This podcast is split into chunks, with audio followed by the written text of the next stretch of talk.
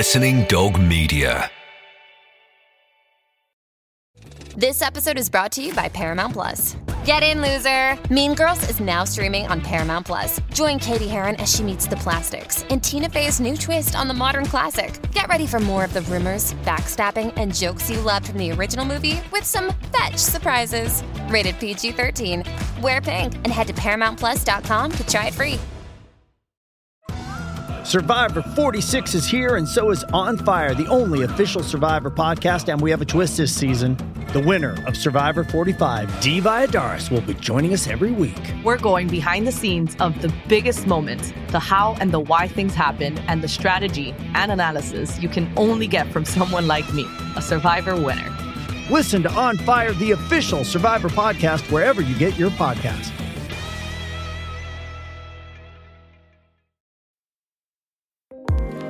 The Heal is Real podcast with Abbie Eastwood and Debbie Mack. Hello and welcome to the Heal is Real podcast. I'm Abbie Eastwood. And I'm Debbie Mack, and today we are joined by Dr. Rankin, who is a surgeon from Florida who is very well known within the American BII community. He's been practicing for 19 years, but made the decision to be an explant only surgeon four years ago. Welcome to the Heal is Real podcast, Dr. Rankin. Hi, thank you very much for having me. I'm happy to be here. Can you tell us what led you to the decision, first of all, to become explant only and not put the implants into women anymore?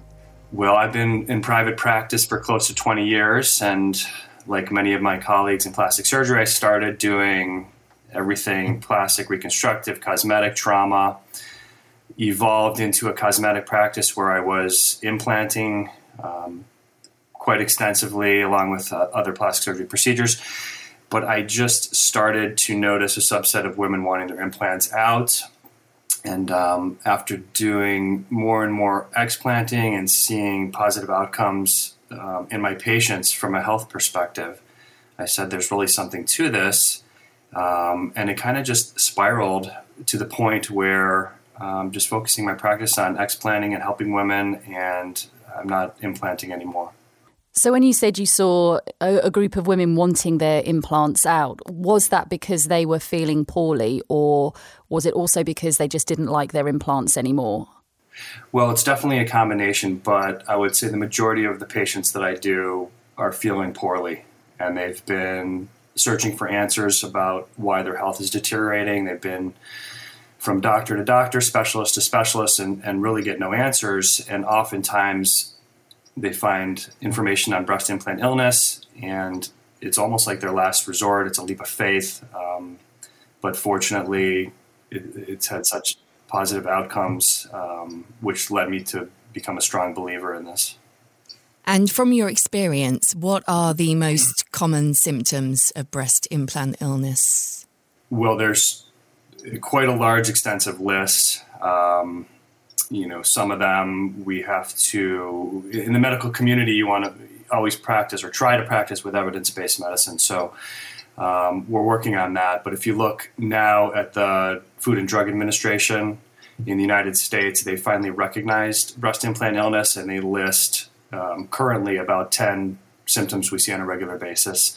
Symptoms like anxiety and joint pain, skin problems, autoimmune susceptibility. Um, but I see a lot of hair loss, um, depression in some women. I mean, the list goes on and on. Um, and I've seen a lot of these symptoms subside in the in the great majority of the patients that I do an explant on. Do you have any sort of standout stories of a client that came in who had really debilitating symptoms, and after you explanted her, the recovery was just incredible? I've had a, a ton of women that say that. Um, you know, on my Instagram site, it's kind of a place where women talk about their stories, and some of the stories are, are um, quite quite heart wrenching. Um, women that can't go to work, can't get out of bed, um, have spent thousands and thousands of dollars on doctors, and their their lives do turn around. And uh, those are the stories that are really miraculous, and um, you know, it's, it's why I continue to do this. I saw a story this morning, actually. Um, I think I'm sure she said that she'd only had them in for three months. She was celebrating her one year explant anniversary, and I'm sure she said that she'd only had them in for three months. Is is that right? Do you remember the story that I'm talking about? Um, yeah, you know, some patients feel their health deteriorating right away, and um, other patients have implants in for 20, 30 years and feel fine. So we don't really know the exact pathophysiology or mechanism of breast implant illness or who's going to be affected and who's not going to be affected. Um, I think that it's important to get the information out there that if a patient is having symptoms or problems, this is on a differential diagnosis as a possibility that it's the breast implants causing the problem. Do you have a theory as to why some women, like me, react straight away and others have them for years before getting any symptoms? Well, an implant is a foreign body, and we know when you place it inside you know, a person's chest cavity, the body sees it as foreign and forms a capsule around it. Everybody talks about the capsule, but that's what it is. It's the body saying, What is this? I don't like it. I'm going to try and wall it off. So it forms a capsule. And um, I think there's a lot of different crossover in patients' physiology, genetics that dictates who's going to react and who's not going to react. Everyone does form a capsule. Some women form a soft, tiny, paper thin capsule, and some women form an eggshell capsule of, of complete rejection. Um, so there's a lot of different theories floating around out there. Um, I think it's it has to do with a foreign body. It may do be due somewhat to the um, substances that the breast implants are made out of. Also, also there's different surfaces of the implants. There's textured. There's smooth. Um, there's a lot of different proprietary um, ingredients depending on the implant company. So these are things that are being studied and evaluated, and hopefully we'll come to some type of conclusion in the future where we can say this person is going to react, this person's not going to react, and here's why. Speaking about the capsules, um, what's your theory on taking the capsules out in your practice? Because here in the UK, some surgeons think that it's important, and other surgeons say that it's actually not that necessary. Well, there is a lot of controversy in the medical community about capsule removal. Um, in my practice, I do it. There's um, some patients have development of very rare cancers around the implant in the capsule. So um, there is BIALCL, which is lymphoma type cancer that is seen rarely in women, and now there's some reports through our FDA about a squamous cell cancer with a much higher uh, morbidity and mortality rate that's f- formed in the capsule. So that, those are two good reasons to remove the capsule. Also, again, it goes back to the mechanism of action of breast implant illness.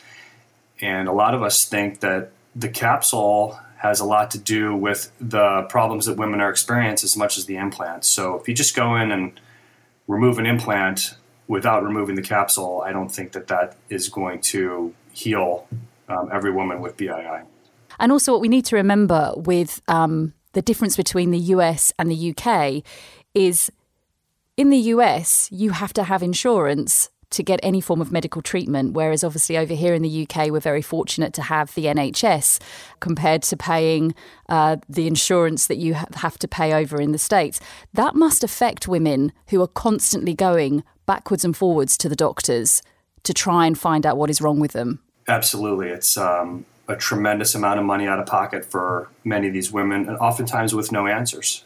So I've, I've had women that have um, seeked out 10 different specialists.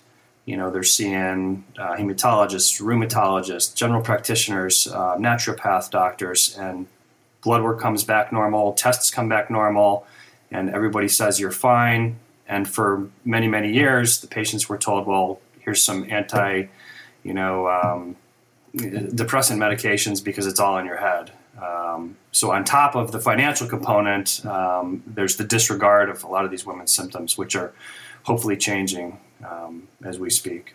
And you do hear that some of those women do raise concerns saying, Is it my breast implants? And a lot of the medical professionals are saying, Absolutely not. It, will be nothing to do with your breast implants because we've all been told they're so safe. Yeah, that's completely true. And I think that a lot of doctors, including a lot of plastic surgeons, it's not that they're outwardly lying to patients. It's what they truly believe, and I think part of what we're doing is is getting education out there um, and kind of changing the narrative a little bit um, to the realities that we're seeing.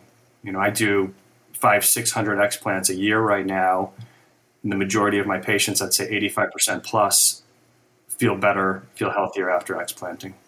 I did actually um, see a statistic the other day that said 350,000 cases of BII were reported to the FDA over the past decade. That is crazy, isn't it? That is a huge amount. it, is a large amount, and I think there's been a lot of um, underreporting with complications with breast implants, with implants in general uh, within the medical community. So I don't think I don't think that the consumer has a really good hold on the actual statistics. Um, you know, most women with implants have been told, in some cases, they're lifetime devices. There's no problems. Um, when in reality, you know, you have to take these into consideration when you're choosing to do any type of elective procedure on yourself. You, you want to know the risks, benefits, alternatives, potential complications, um, and then you can make a really informed choice. Do you find um, that some of the women that come to you are concerned about what they're going to look like after their implants have been removed, and that's a real worry for them?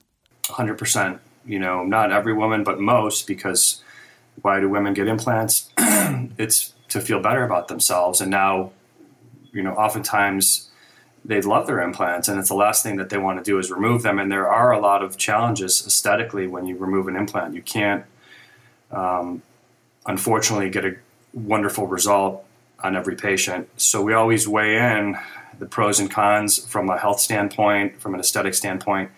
Through consultation, you can get an idea usually of um, the, potential outcomes, but it's it's a big deal. It's a very emotional decision. Um, but for some women that are having a multitude of health issues, they really feel that they have no other choice.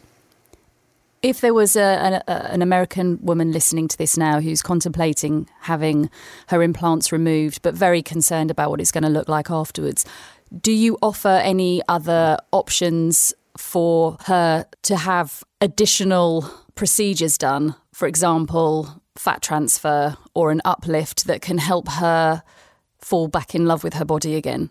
Yeah, I often do a breast lift at the time of explant. It's patient specific and we decide that just through um, clinical consultation. Um, fat grafting is something that I do, um, and there's many other doctors that do that. Some specialize just in fat grafting, which can add some volume after if there's a depression or an area that needs revision. It, it's a it's a tool that we have that can add more volume, fill in certain areas. I don't do it at the time of surgery. I always wait six months for the patient to heal but yeah, there are additional tools that we can offer to um, try and assist with aesthetics. A lot of the stories that you see, well, the stories that I've seen on your Instagram page mainly are of the women who have explanted, but they have totally fallen back in love with their bodies after the implants have been taken out. I think if you get so, so ill with breast implant illness, just to feel better again and to feel like you again, um, it kind of yeah, it just it just makes up for the fact that you haven't got big boobs anymore, and you just start to appreciate your body anyway. I know that's how I feel. yeah, I agree, and I think that there's a, a strong push, um, at least here in the states. I don't know about you guys over there, um, of being more natural. Um, I think not having a foreign body, and you look on even on TV right now, um, smaller, more natural breasts are are being more promoted by our actresses which I think is good for for the young girls. Um, I have two daughters myself; they know what, what daddy does. Um, so I, I, think that just goes back to education. But yeah, I think more natural is is a good thing for women. Are you seeing within your industry in the states that breast implant illness is more recognised and more accepted by your peers? Because we're definitely hearing from our surgeons over here in the UK that there's definitely been a shift in the right direction? Um, I think we're getting there. There's still a lot of my colleagues that are very outspoken against BII, um, particularly, you know, doctors that augment quite heavily. Um, they may not believe, but I don't think they want to believe because it's a really a paradigm shift in the way we practice plastic surgery here in the States. So I think that social media has really been a good friend to women because they can educate within their own experiences without out the outside interference of um, you know the powers that be that try to dictate um, from a financial perspective sometimes. Do you think that it could all go full circle in the sense that the silicone implants were obviously taken off the market in the 90s and were not put back on the market until 2006. Do you think we could, if the movement is strong enough, do you think we could get to a point where that would happen again with them being taken off the market?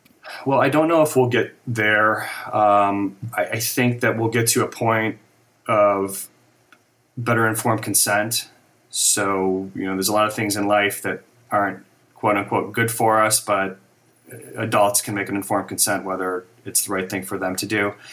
And breast implants don't adversely affect a lot of women. You know, some women go a lifetime or many years with the implants and they love them and they do great. It's just the women that don't, those are the women that need care.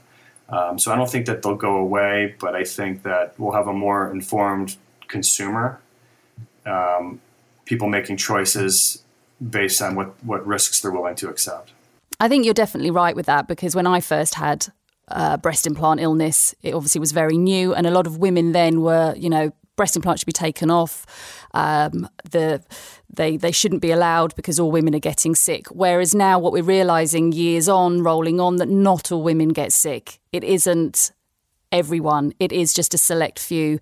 Very similar to if you're a smoker, you may end up getting cancer, you may not. And so I just think you're right. The informed consent is definitely the way forward, and for everybody just to be very aware of what they're walking into. Yeah, I think that that's a point very well taken. And do you think that the surgeons over there are actually telling women about the black box warning? Because if they're not, they're obviously not going to see the box that the implant comes in. So, therefore, what is the point of it? Right. No, you're 100% correct. Um, and I think that that's an important point that, again, patients need to be told. And there's certain stipulations that we want patients to be informed about. You know, they're they should be informed about uh, substances that the implants are made from.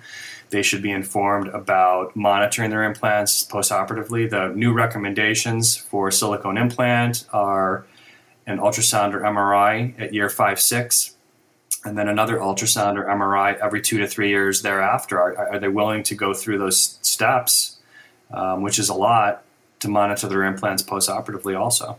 And how often do you think they should be changed? If a woman is not suffering any symptoms and is fine, should she just carry on or should she change them anyway? Well, my personal feeling um, before I s- stopped implanting was a woman with silicone about every eight to 10 years should have them at least exchanged. Um, a patient with saline implants, if they're not having issues, um, you can just monitor and follow because if a saline implant ruptures, what happens? The breast goes small very quickly, and that, that's the way to determine that it's ruptured. Silicone implant, implants can rupture within the body, and, and you just don't know.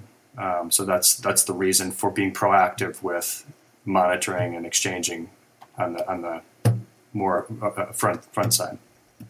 You mentioned about the ingredients in implants. And I know it's something that I looked into all those years ago, trying to find out what was in mine because it was a big thing then that you would have toxicity from them.